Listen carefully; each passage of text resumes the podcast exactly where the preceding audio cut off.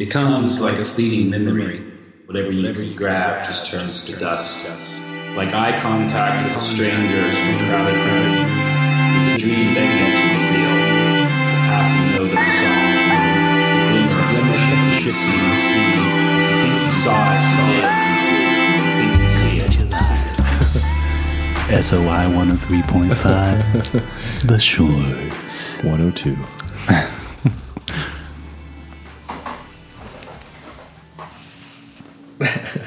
I love it. We're like, it's like we're live right now. Do you know why um, all radio stations end in an odd number? Uh oh. It's because in order for your radio to play stereo music and for a mono radio, like an old radio that only can, will play through one speaker, to also receive the station, they broadcast a mono signal on the odd frequency. And then the subcarrier frequency, which is the even frequency, which you can't tune into, they broadcast uh, only the left side of the audio. And Oh, then your your receiver will play the left side through the left side and then subtract the left from the mono signal to derive the right Huh. and play both at the same time. That's crazy. Yes. yeah. It's amazing that they thought of that. Well, now I don't feel so ignorant, so I'm on the shores. Well, let's, let's get back into our ignorance. Get back into. Cheers All right. to Hey, the guys. shores. Hey.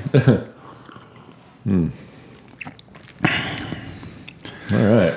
Episode two for the year. Two. Yeah. How we feeling? That's crazy. 102. 102. Oh, is that why you said 102 for our uh-huh. radio station? Okay. We broadcast on a different station every week. Uh-huh. Next week will be 103. 103. All right.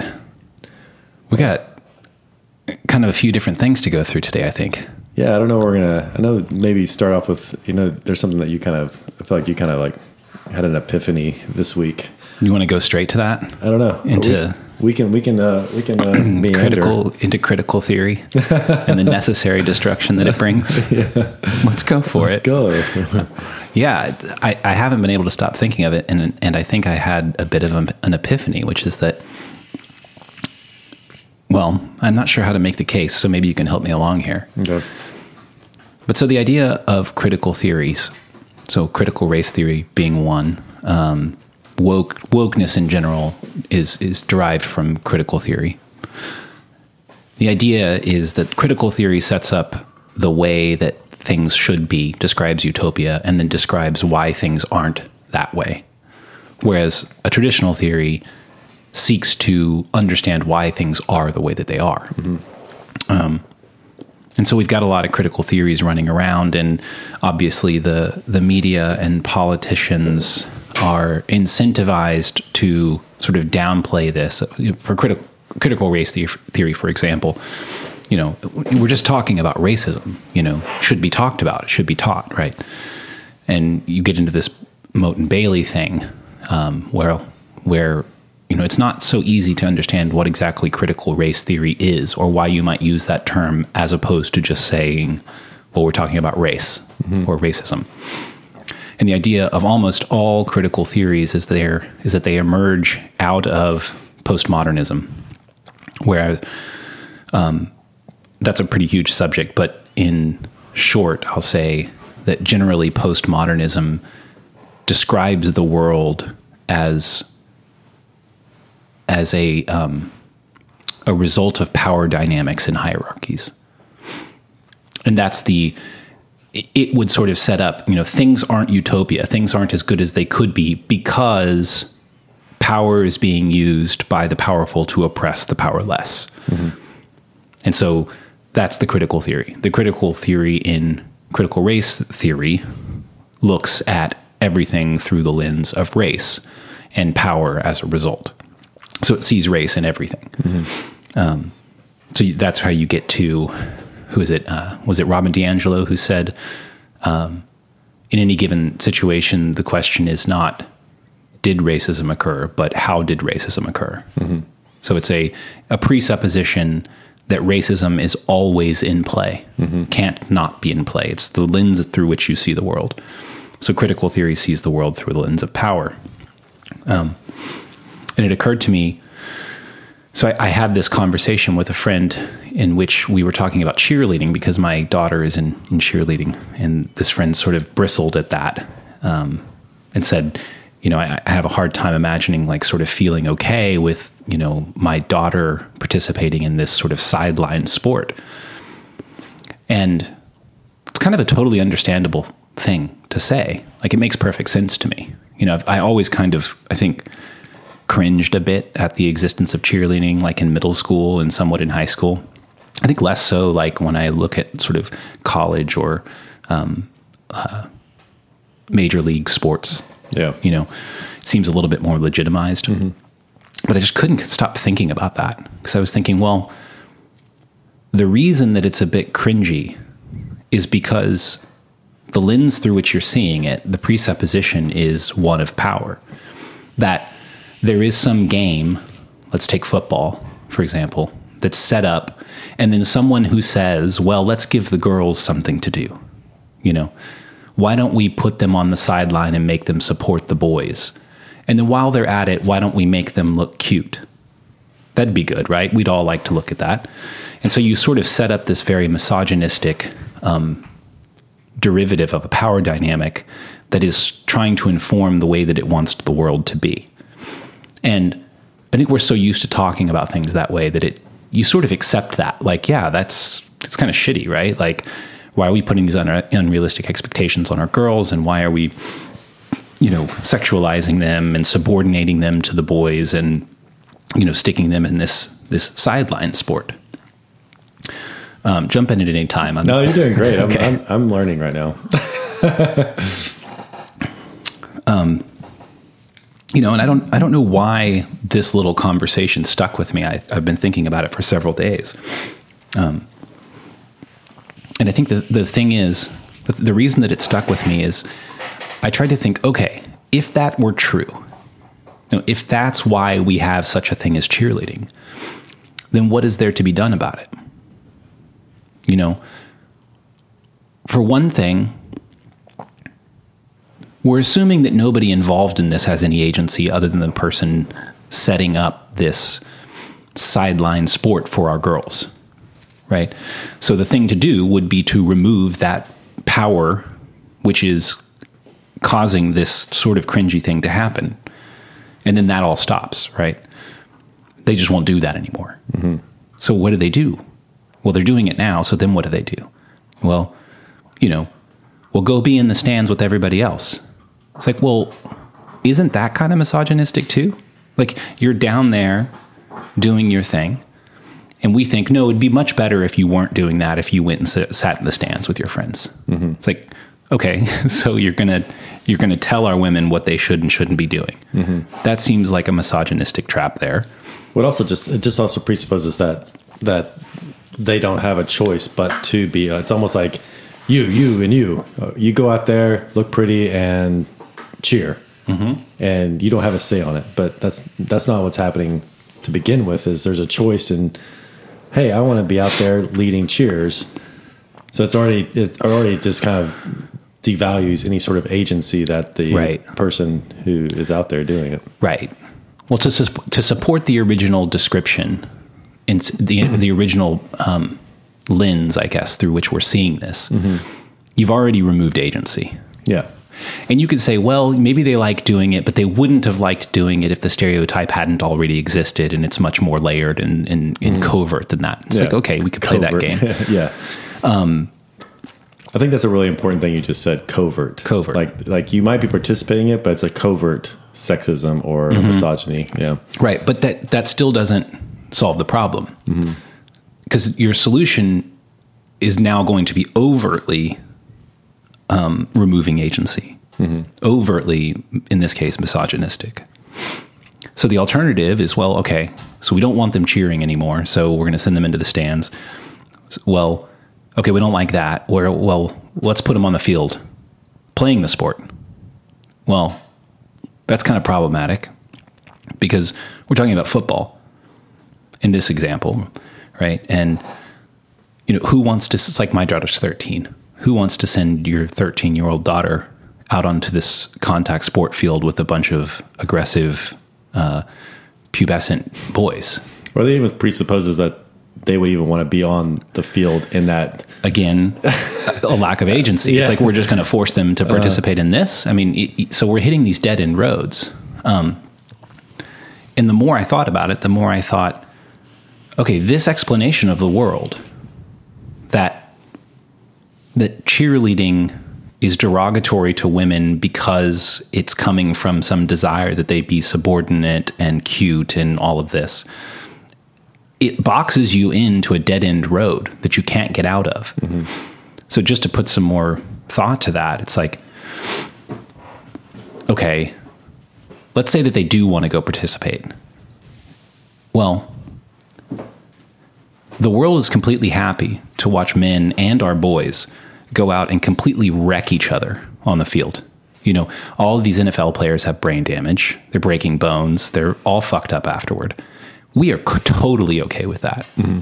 You know, we love this sport as a nation. So it's like a price we're willing to pay, and the men are willing to pay it. Mm-hmm. You know, and feel how you want about that. Fine, but I don't think anybody is going to feel good about watching women do that to themselves. Well, we do have a roller derby, True, true. But but it's a very small subset. and I don't want to get sidelined Yeah, yeah, into the totally, into yeah. Mm-hmm. the women and men sports thing, but I just don't think it's an acceptable solution to us. I mean, Well, the thing And- is, is and the in- same person who would want to maybe do that, a woman that would want to do that, might not be the same person who would want to cheer, cheer. right? I mean, it's Totally. really, yeah. Okay. So then the alternative is well, back to the idea. Well, send send them into the, the stands with everyone else, and you know that's kind of horrible because hey, we didn't like you on the sidelines because we were subordinating you. Yet the sidelines are also the best place to be in the game, and that's the place we reserve for our, you know, biggest advocates of the team and our celebrities and our rich people. And you know, hey, that's no place for a woman. It's like whoa. You know, you get trapped into this really gross thing constantly. Well, it's also the prestige. I mean, uh, the cheerleader, like everybody knows who they are. You know, in a school, it's sort of like because they represent something, and and there's there's certain uh, I guess prestige as far as being out on the sideline, like you said, with our, our stars and all that Yeah. kind of stuff. It's like there's something that sets you apart and and focuses attention, and people also look to the cheerleaders. And you know, again, this is boys and girls, but they look for, to the cheerleaders for sort of guidance in how to engage the game. You know, it's like how, like how do you start a wave? You know, it's like usually a mascot does it, or Right, right. there's there's something that you're directing and helping people to be more engaged as a community. It's almost there's a kind of a leadership in Mm-hmm. in that position. So it's like again, but it's, it's how you frame it. If you only frame it under the guise of hierarchies and and um, misogyny, it's like yeah, you can look at that, and, and there might be some aspects of that that could be true, but Totally. that's not the only way to look at it. And that's the difference between critical theories and traditional theories. Is like traditional theories look at more of what is happening here. Okay, there may be some misogyny happening. There may be some hierarchy, negative aspects happening here. But at the same time, there's also this other thing that's happening where we're seeing uh, that they get the crowd engaged and focused and energy to encourage and and everybody's having a good time. You know, yelling defense, defense. Like who starts that? Yeah. the cheerleaders start that, Right. You know, and it, and it brings everybody into a sort of a a point of focus. You know, Yeah. there's almost like they're almost like a priesthood, almost in that sense. You know, Interesting. so, so if you if you try to solve the the original problem by sending, you know, by eliminating the cheerleading as a, a thing, and you send mm-hmm. them into the stands, well, what do you send them into the stands to do? Like, what is everyone in the stands already doing? It's like they're cheering. Mm-hmm. That's why they're there yeah, hundreds of thousands of people in the you know NFL. Mm-hmm. They come to make absolute fools of themselves.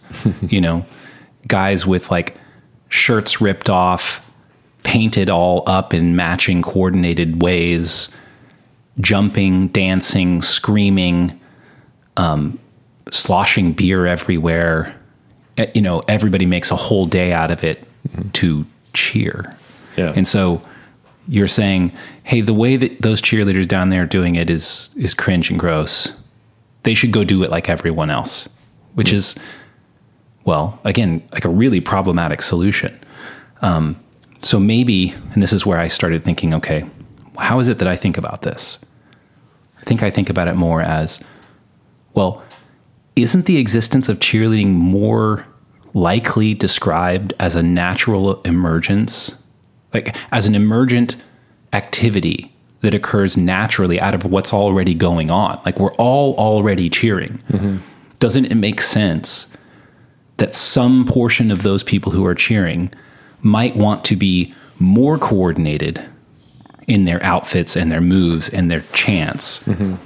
more practiced, more skilled, and then be given a more prominent position to perform that. Like, of course, that makes sense. And so, is it, and, and then, is it all that surprising that it's primarily women who do that? Hmm. I think, you know, if I think about my two daughters, not at all. It's not surprising. Like my girls sit around, you know, Indian style between themselves and with their friends and do these hand clapping games and, and come up with these little songs and chants. Like my son never did that. I never did that. Girls like doing that. It wasn't patriarchy or misogyny that got them to do that. They just do it mm-hmm. naturally. So in an environment where that becomes sort of particularly useful, it makes perfect sense to me that they would take that naturally emergent desire to move and coordinate and sing and clap and cheer essentially. Yeah. And make that a more organized thing. And then practice it because they're already practicing it with no game going on at all. And now mm-hmm. there's a game and now they're there's you know I see my daughter go to football games, and you know before she was um, taking these cheer lessons, her and her friends were doing this on the sidelines. Not not on the sidelines exactly, but you know like in the stands or whatever. They're coming up with shit. So, you know, is that an acceptable explanation? And I think, well, no. You know, it's not the only explanation. As you said earlier, there certainly is, you know, misogyny surrounding cheerleading.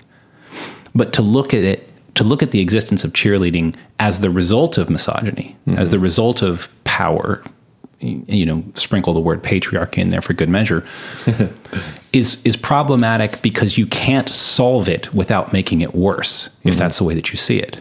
I mean, you can you can acknowledge the existence of those things, but explain the core motivation as something more naturally emergent and then you could actually do something about the parts of it you don't like. Mm-hmm.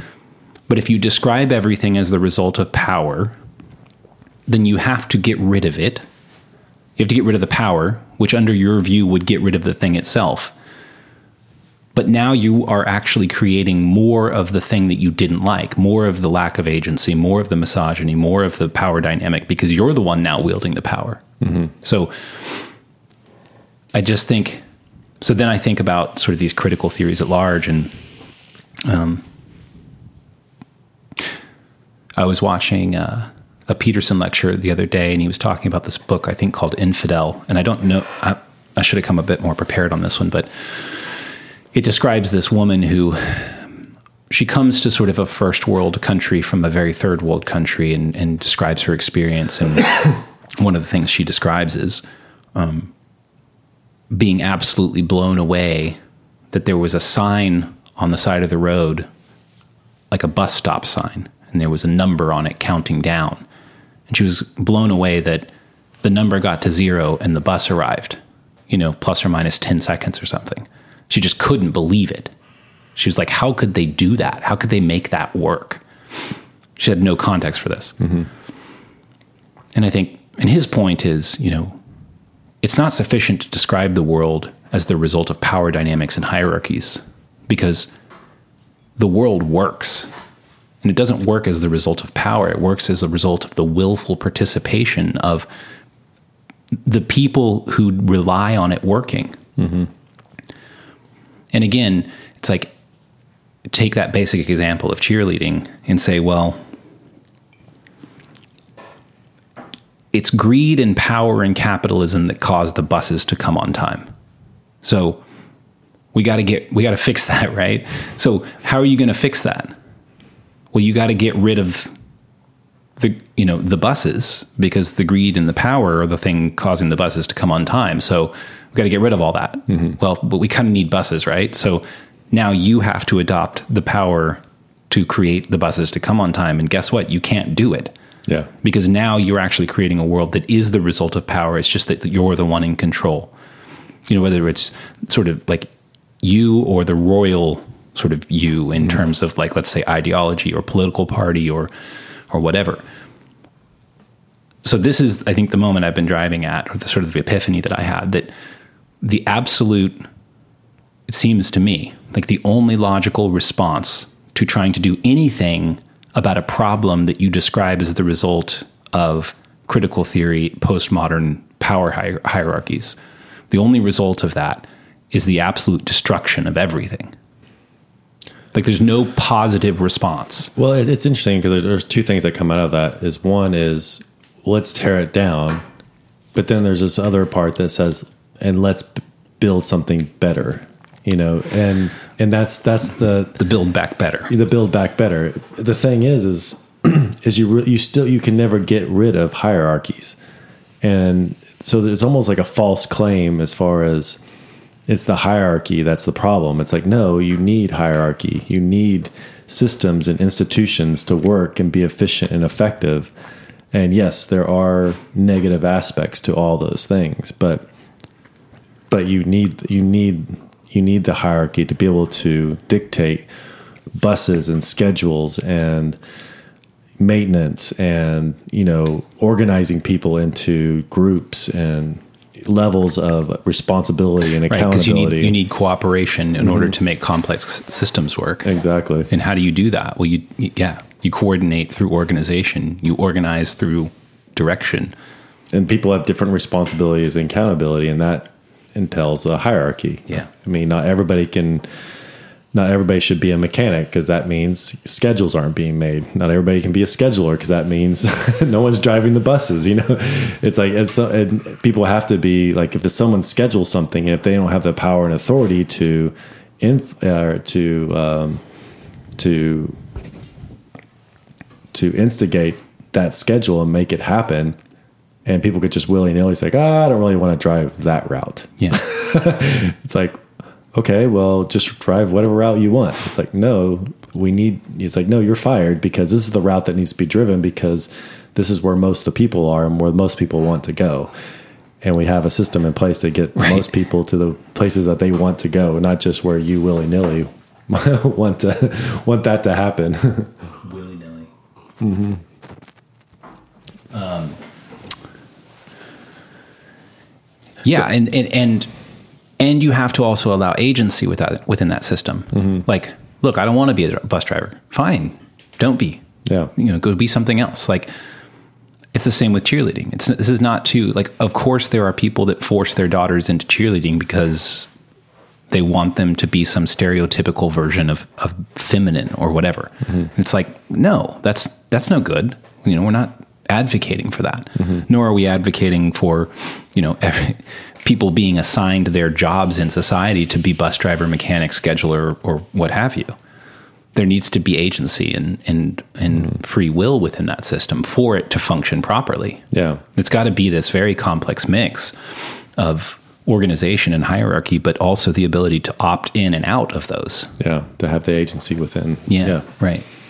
Which is, I think, we do, and I, and just to try to drive the point again, because I'm not sure that we've made it sufficiently, is that, um,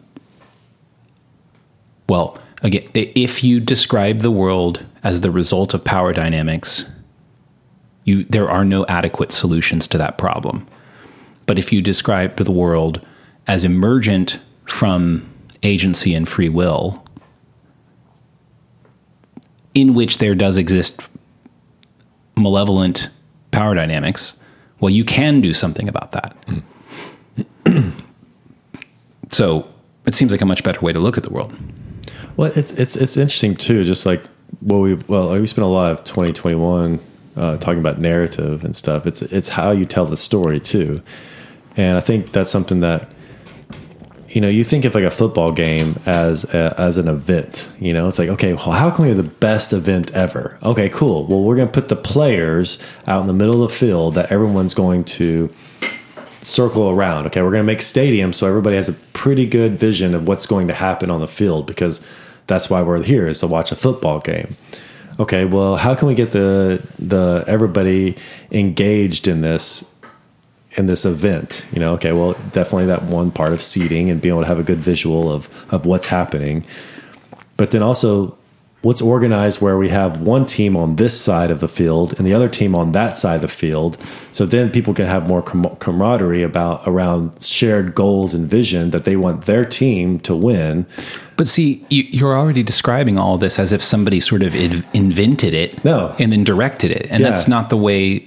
It's observed and, It and happened. how can you how can you better It can't have happened that way. yeah it's like how can you Better? It's more like it's not like somebody said, "Hey, these fans sit on this side and these fans sit on this side." Mm-hmm. It's more like that's an that's an emergent property of the fact that people are there to to support two different teams. Mm-hmm. It's like, of course, I'm going to hang out with my friends who who were supporting the same team. Well, I'm just thinking, which like- is like- naturally going to separate me from you know you in the other school and your friends because Mm-hmm. we're rooting for two sides of a of a of a battle.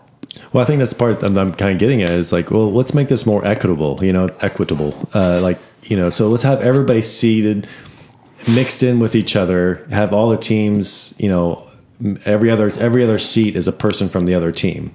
You know, so you're you're starting to kind of like you're you're starting to kind of like divide and make make an event and a in a situation more uh, less natural.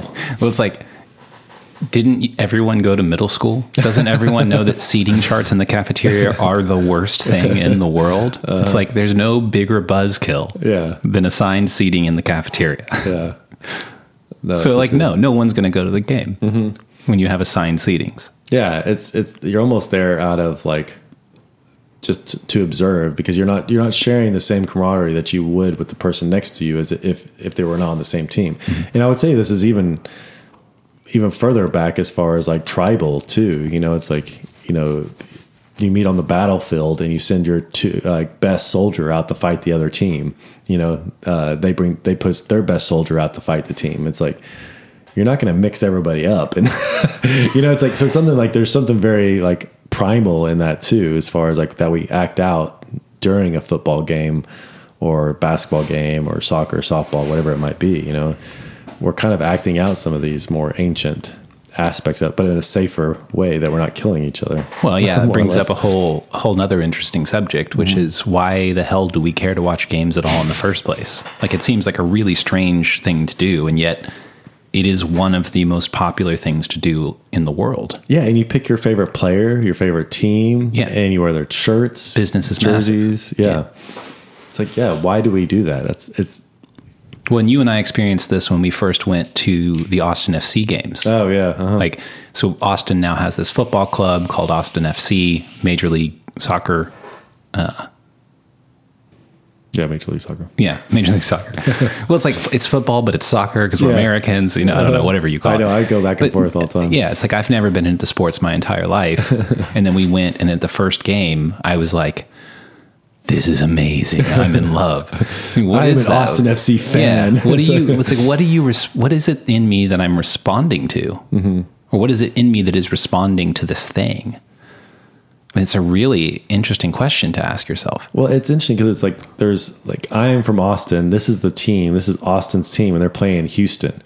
And Houston is another city, and they have their own fans, and we're going to kill them and annihilate them. you know, And I'm going to take pleasure in it. take pleasure in it. Yeah. but you almost can't not participate. I mean, no matter how hard you try to not be a part of that, you kind of miss out on an experience. I mean, luckily, over the centuries and millennia, we've kind of brought them into ways that we can express that and maybe a a, a, a safer and less lethal fashion. You know? Mm-hmm, mm-hmm. I mean, it could even be described as taking the place of war. You know, I think the Olympics are kind of that too. Is is we're going to go and compete against these other nations and To see which nation is best. Mm-hmm. and there's a certain pride whenever somebody from your nation wins something. You know. Yeah. or there used to be and that there's there's kind of some, even some kickbacks to that too, you know. But I think there's something that's primal that we have to act out, and that's the Olympics is something that has brought that into a safer.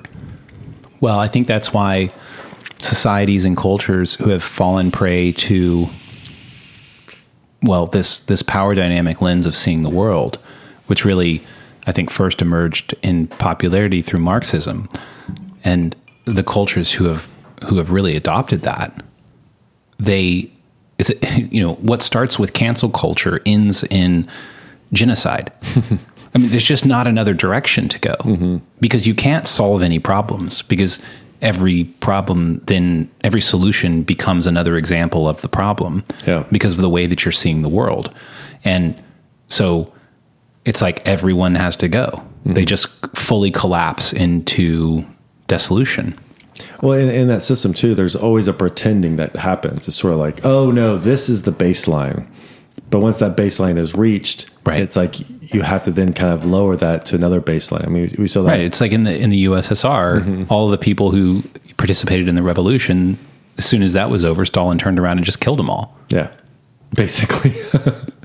and then yeah, it's like it was the landowners and it was those who took over that that part of it, and then it was just it's just a never ending sort of culling of the herd from, from that point out. It's Yeah. but it's hard to see because again, I think something that you brought up um, on our show notes about propaganda. You know, I think that kind of also leads into this this conversation that there's there is some truth there, but it's kind of wrapped up in a um, in sort of a false narrative. I don't know if you want to read that or Sure. Yeah. or if I'm jumping too quickly, we can hold off on that. No, let's go there. Okay. So this is a an excerpt from. On, let me pull it up. Um, well, if I'm to believe the, so, if I can find it, I think I have it up. uh, Jacques Ellul, "Propaganda and the Formation of Men's Attitudes," an excerpt from this book.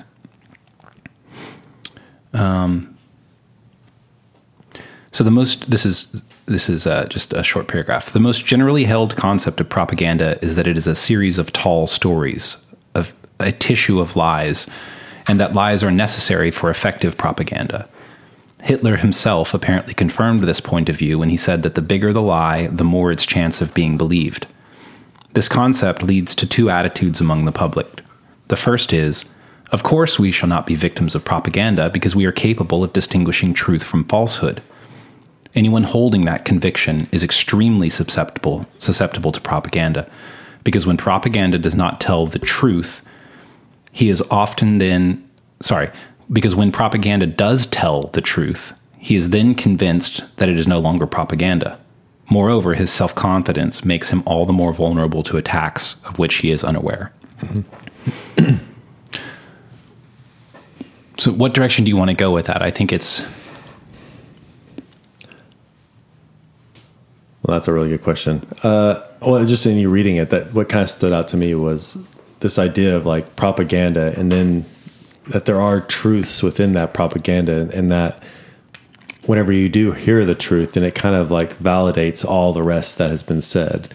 And you know, I think I think that's something that right now, uh, again, I don't want to get into COVID stuff, but you know, something that you and I but we're going to. we're anyway. going to anyways. Well, you said it would drive us absolutely nuts because you and I were like searching for a lot of this information and had to comb through so much stuff of CDC and uh, I mean it was just insane the amount of research you and I had to do. And we're like, okay, well, okay, how many people were in the hospital because of COVID and and from COVID?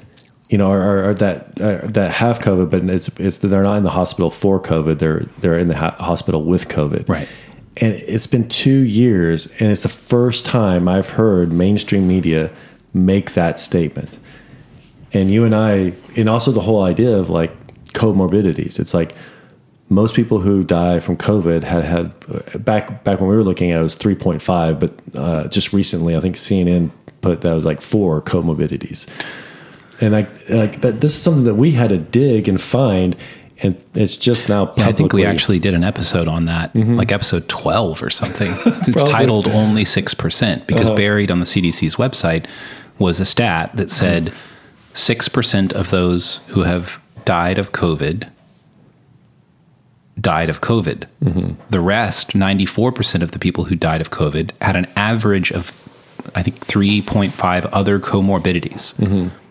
And that was an astounding statistic. And it just didn't get talked about. Well, and you and, And I here felt we are. crazy because Yeah. we're like, okay, but there's more to the story than this. There's something. Why, why is this not being talked about? And it was really frustrating. Yeah. So to to round that out, just two days ago, Rochelle Walensky, the director of the CDC, mm-hmm. has now said that, and I think to be accurate, she said uh, five percent of those vaccinated mm-hmm. have died with an average of four other comorbidities. Yeah. So again, it's narrative weaving, and take from that what you will.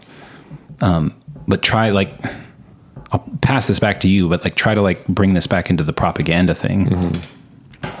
Well, I think that that's a part of like the propaganda is like you know, so many people did not like Trump, and so it really wasn't. And again, this is to be very careful here. Is like you know because like COVID that was a serious thing that we all faced and we didn't understand what was going on, and there were so many unquestioned things that we had no idea about. Um, but you also saw this whole narrative, like you know, I don't care what you think about Trump. I'm not really interested in that part of it, but you did see like a complete whatever Trump said, the mainstream media said the exact opposite. And so there was this kind of like you just felt this sort of push to like you even see that today with like you know uh, Florida and Texas, but that's even becoming even that's kind of being stepped back a little bit. Um, but it's, it's it's sort of propaganda that if you're on the right, whatever you whatever you say is wrong. Is kind of like what I've kind of picked up over the over the over the last couple of years, specifically with COVID. And and then it wasn't. It, the crazy Okay. thing was, it wasn't even about the right. It was like people that were on the left were being put into that category. So there was some sort of like, if you're not in our camp, you're on, you are conservative or you're a Republican. Right. Well, let me add. So there's one more sentence to that quote that I didn't read. Okay. So he says, um, "This concept leads to two attitudes among the public," and the first one was basically, you know, if if the propagandist says something which is true, you say, "Well, it can't be propaganda then." The second attitude is. We believe nothing that the enemy says because everything he says is necessarily untrue. So it's the inverse, but it's the same problem. So I can't believe anything that you say because I believe everything that you say is is necessarily untrue. Mm-hmm. I.e., you know, Trump or Republican, uh, you know, Democrat, whatever. Mm-hmm. Like I'm gonna I'm gonna group you Yeah. and that grouping could be well you said something true so you're not propaganda mm-hmm. or you said something untrue so i can't believe anything that you say Yeah. Well, it's the same idea of like something I, I like to ask people who are, you know, not for Trump. It's like, um, because I'm not a I'm not a Trump supporter or anything like that. Like I'm not really political in this way, but I always kind of like, okay, well, can you name one good thing that he's done? And most people could could not even name one thing. And they well, i say, think most course. people wouldn't dare wouldn't dare name one good thing. Yeah, even if they could they wouldn't Yeah. dare because you would be seen as supporting him which is so uh, socially suicidal yeah. That it's like you have to fall into that second ca- attitude mm-hmm. of I can't believe anything the enemy says because everything he says is necessarily untrue. Necessary for what? Well, for me to exist in the space I'm in. Mm-hmm. Yeah, I think that's something you and I have talked about on this on the podcast quite a bit. I think you know, I think you saw the Republicans kind of in this space in the '80s, kind of like the religious right type aspect of like, there's, you know, if you don't follow more of like a, a a Baptist puritanical way, then you're bad or evil. You know, I think that's something that that kind of stigmatized. Again, I'm way over generalizing here, but I feel like that somewhat stigmatized like the 80s and into the 90s. And I almost think you could think think of the Democrats right now in that same that same way that the Republicans were in the 80s. as far as like if you don't adhere to our way of thinking, then you are bad and evil. And it's the same. I feel like it's the same religious language Yeah. in both in both Right. instances. Well, again, it's the it like seems to me like that comes back to the same problem of if you're not careful about the way in which you dis- you choose to describe the world, mm-hmm. you you are susceptible to ending up in a place well that locks you out of solutions. Hmm. And that isn't to say that your your way of describing the world is well, it, it's it isn't to say that it's incorrect, mm-hmm. right? Like there certainly is misogyny in cheerleading, mm-hmm. but if you describe the if you describe the world that way, you're kind of screwed. Um, so same thing here with in group out group dynamics. Mm-hmm.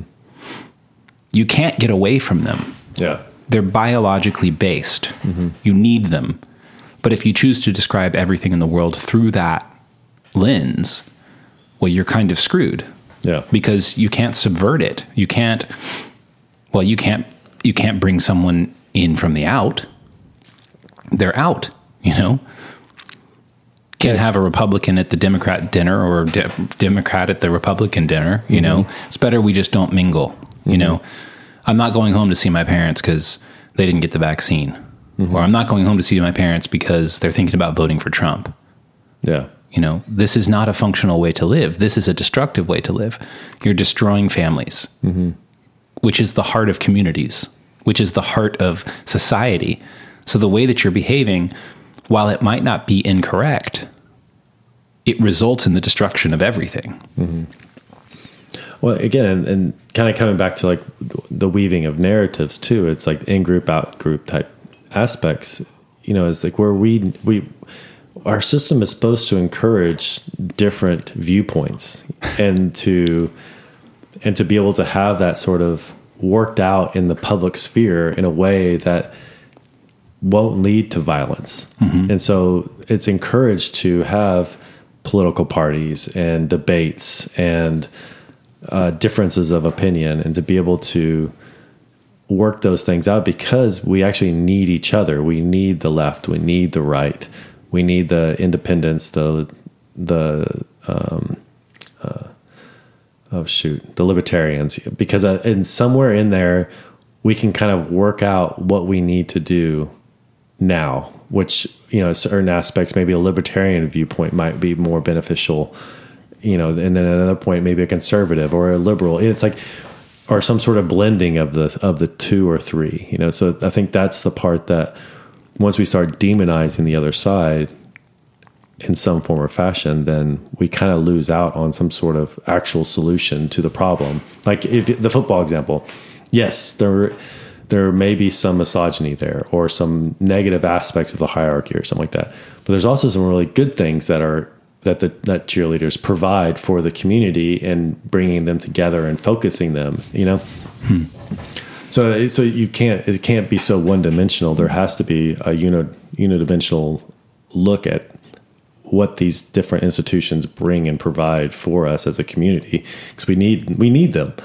However, they're not perfect and they need to be continually um, sacrificed and reborn kind of thing. not sacrificed, but uh, reworked.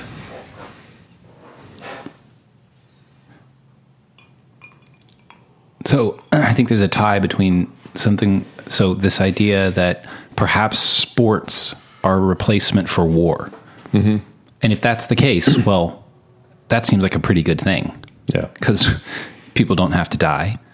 Um, you said something about like diversity of opinion, diversity of thought being worked out in the town square, and that our system is supposed to support that. And it made me think of this quote from Thomas Paine.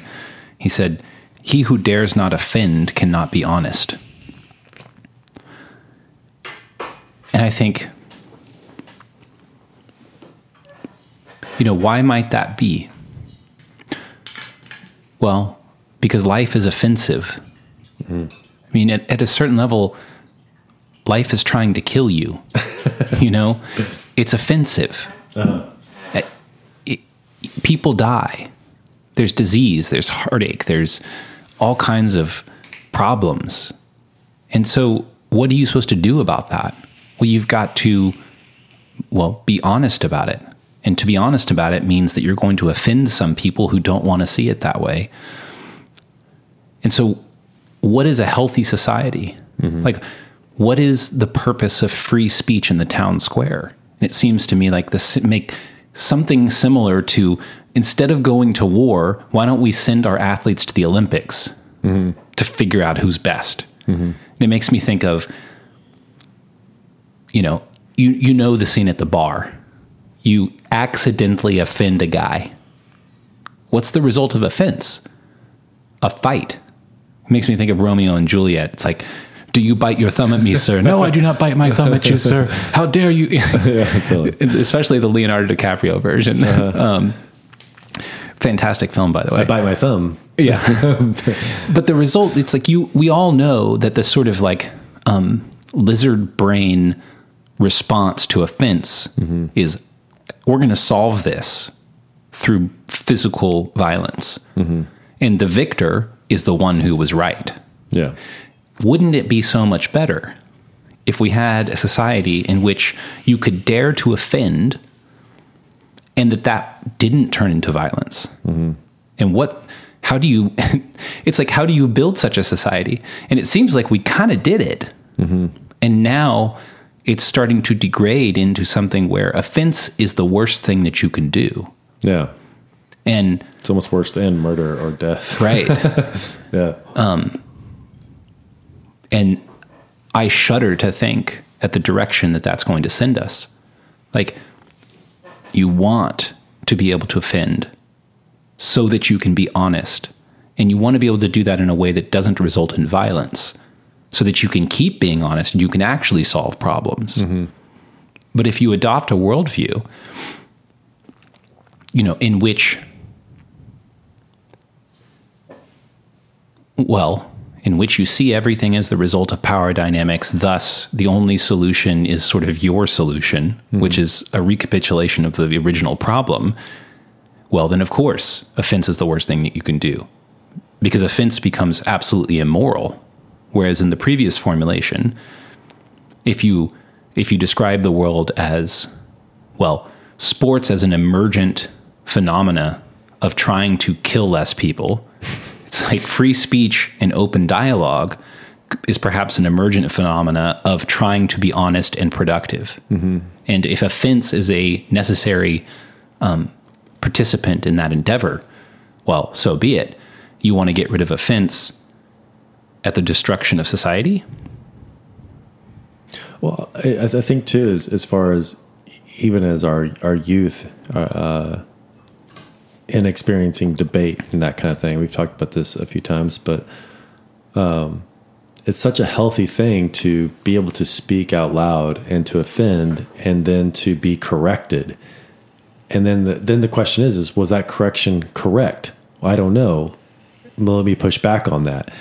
And the idea would be is that we train our young people to be able to push back and to have people to kind of guide them into how to dialogue and engage in conversation that is productive and say hey Right. you're being like someone come hey, you're being unreasonable. Like did you listen? Actually now you're gonna you're gonna defend that point now. Yeah, we want to teach our young people critical thinking mm-hmm. to think critically about what others are saying as well as what they're saying. Mm-hmm.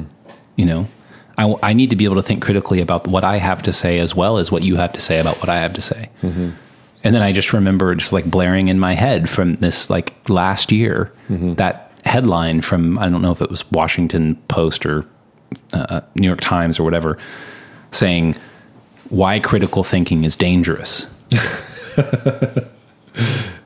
well, it seems comical, uh, it does. but this was a sincere headline. You know, and I think that the the explanation was essentially well because it causes offense, it causes dissent, mm-hmm. and I think we have gone absolutely mad. Yeah. Because there's really no other way to go if you don't allow that sort of dissenting views and critical thinking, mm-hmm. you take you take options out of people's hands, and and their only option is violence at some point, Right. On both sides, it's like, you know, I want to shut you up because you don't adhere to my way of thinking. So Gosh. therefore, I must silence you, and if you're not going to be silenced, then I'm going to Take you out. take you out. So we're going to, re- yeah, so revert to absolute tribalism. Mm-hmm. And this is the destruction that societies who adopt this way of thinking suffer. Yeah.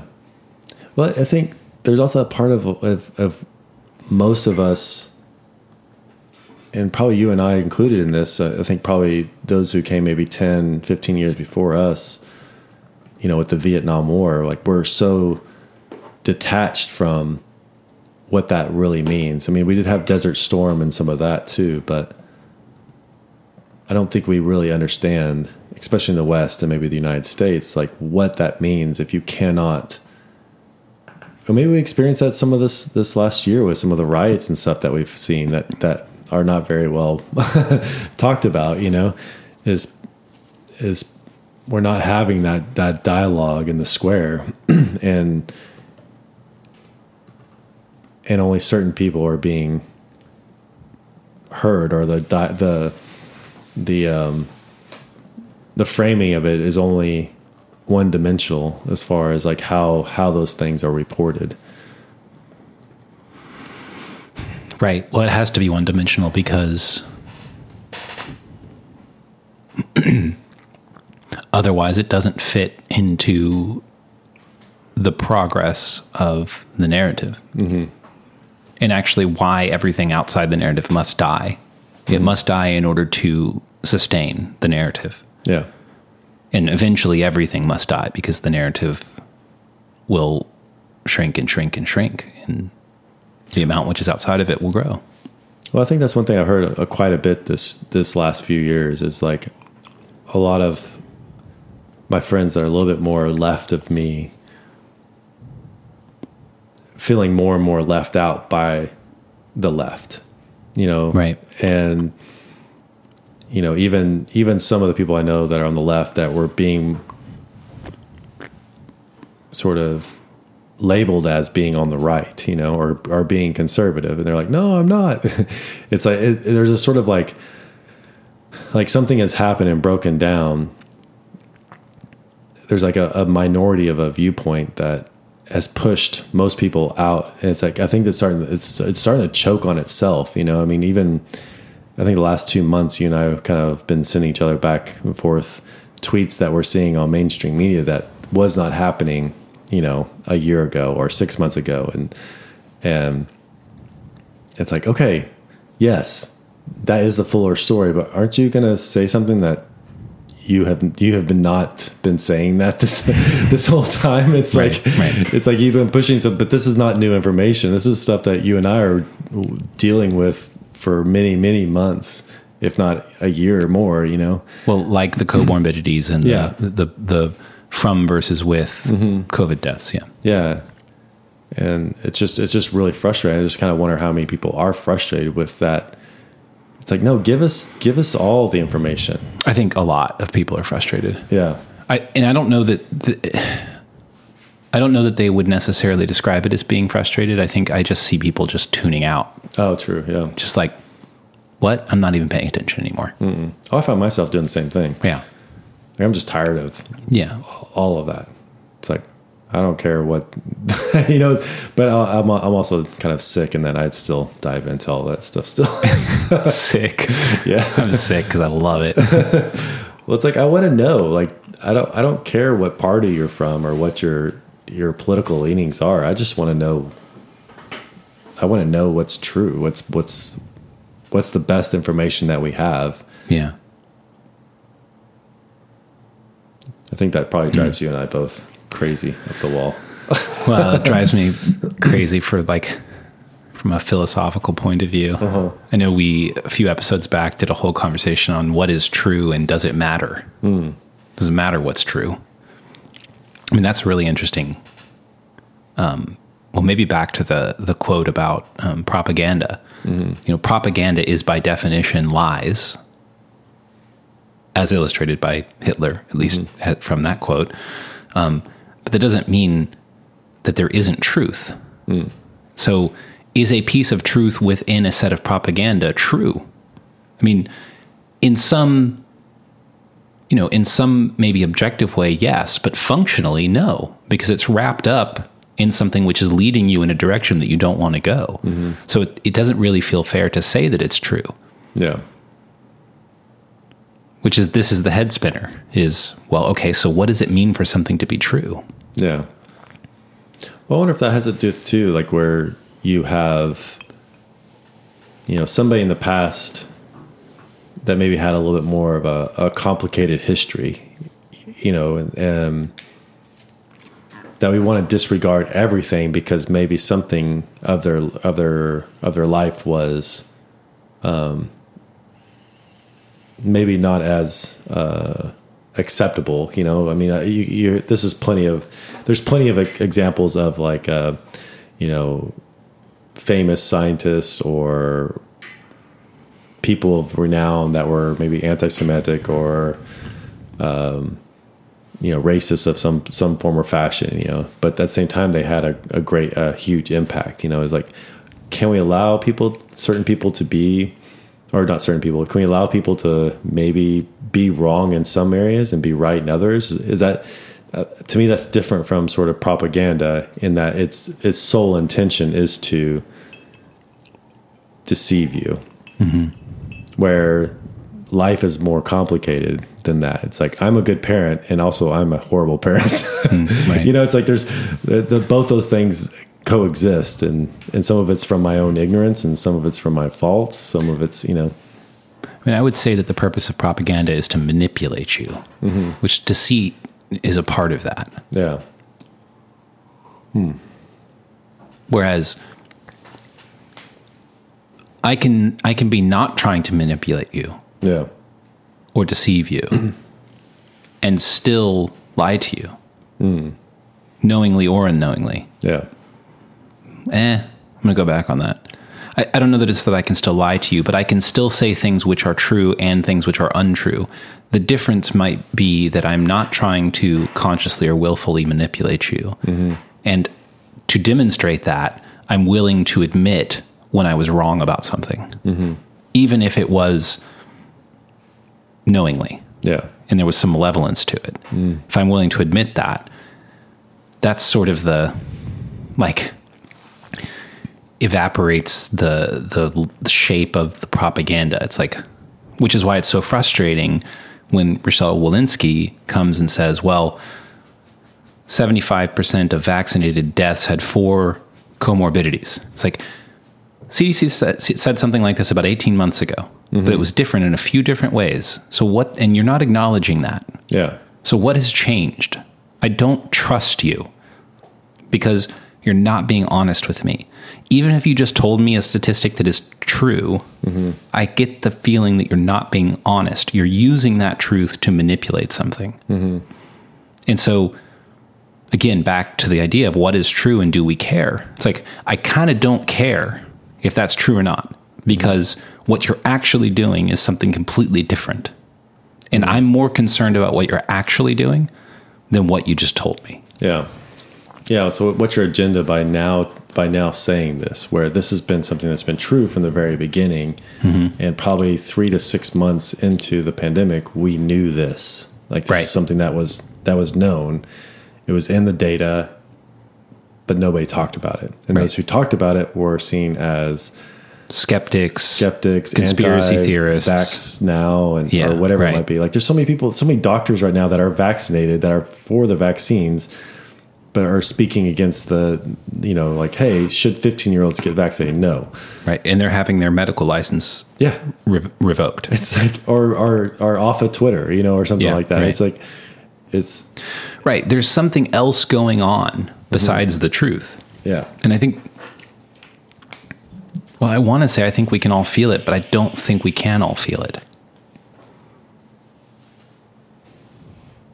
And, you know, well, I don't know what to do about that. I don't either because I mean, again, once we get to like something you had said is like you know we're on to Omicron right now, and it's like more and more people I think are just tuning out altogether. They're like, "Ah, I don't really care. Like, Well, can I tell I that might- story real quick? yeah, go for it. I went into a coffee shop um, the other day, a coffee shop that had been previously like removed their restrictions. You know, used to have a mask required sign on the door. They had taken that down or whatever, and I hadn't been there in a while. And I walked up to the door and it said, "Here we go again, Omicron, mask required." And I was just like, I'm not here we going again. I'm not doing this, mm-hmm. but I want coffee. So I'm going in. Yeah. And I open the door, no mask. And I look around the coffee shop's full of people. No one has a mask on, But they're sitting down. but they're sitting down because we all know that sitting down is safe. And I walked up to the register and the barista had a mask on and I just said hello and smiled and asked how he was and ordered my drink and I could feel a little bit of tension, like maybe he wanted to say something, but he didn't. And I just think there is a force. And, and, and that sign was the essence of it. It's like, here we go again. We're doing this again. And I don't know where this force is coming from. It isn't rational and it isn't empirical. Mm-hmm. And while there are truths in it, whatever else is going on that's that's unexplainable seems far more dangerous to me than any of the truths which it espouses. Hmm. And so I guess my response to that is like well, and maybe this isn't the correct response. I mean, maybe this is what this propaganda quote was talking about. It's like if, if the if if what the enemy says is untrue, then I can't believe anything the enemy says. Hmm. You know, maybe I'm falling prey to that. Well, I think that's the part too. Is like, you know, if our institutions cry wolf too many times, and then they're called. What's like? What happens whenever there is an actual or another? Are you saying that there's wisdom embedded in the boy who cried wolf?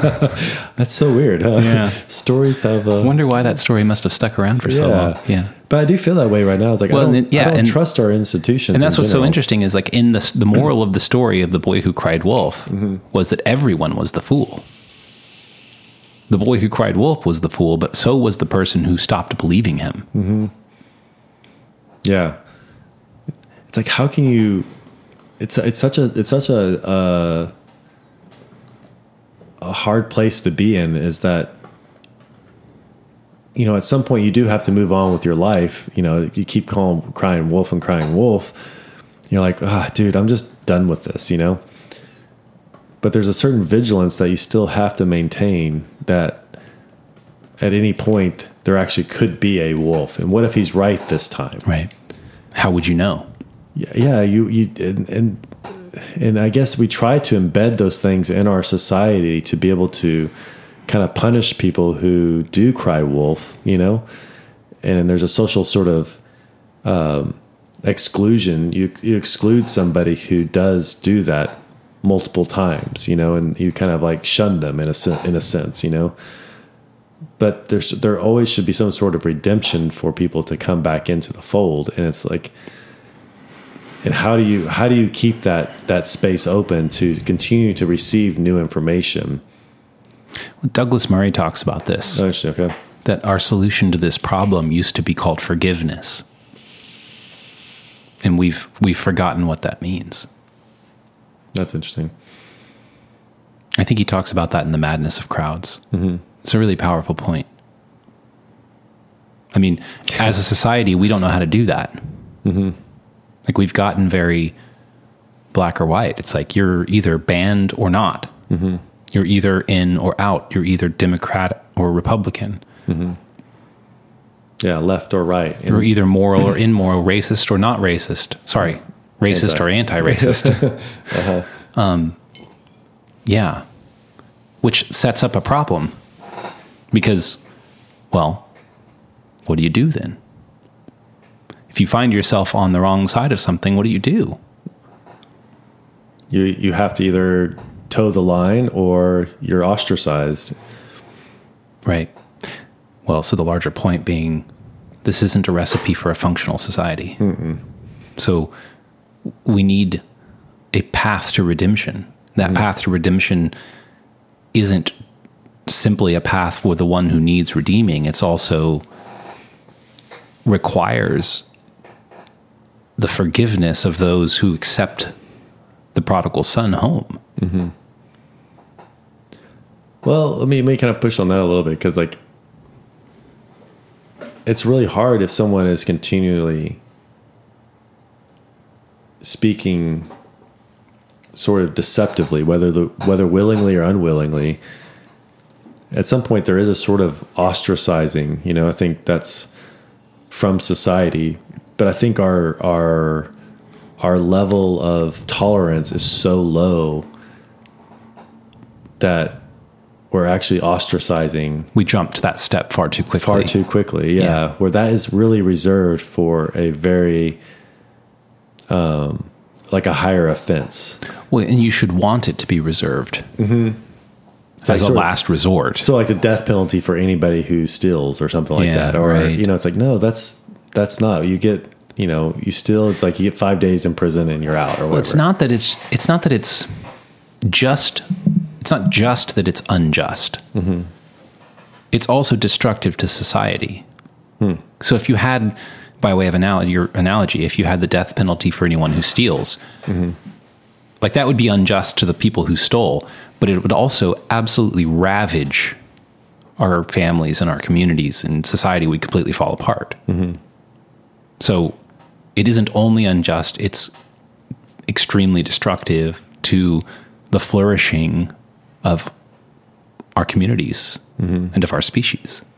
I mean, even with the mandates, like the to just eat or go to the grocery store, you have to have a vaccine vaccine card. It's like, like how many people does that exclude? And it's like we don't do that for any of our other like measles or mumps Right. or whatever it might be. I mean, obviously you can probably say like right now, this is a lot more of a um, uh, a disease that's spread more often or whatever. You know, it's like, Yeah. but it's it,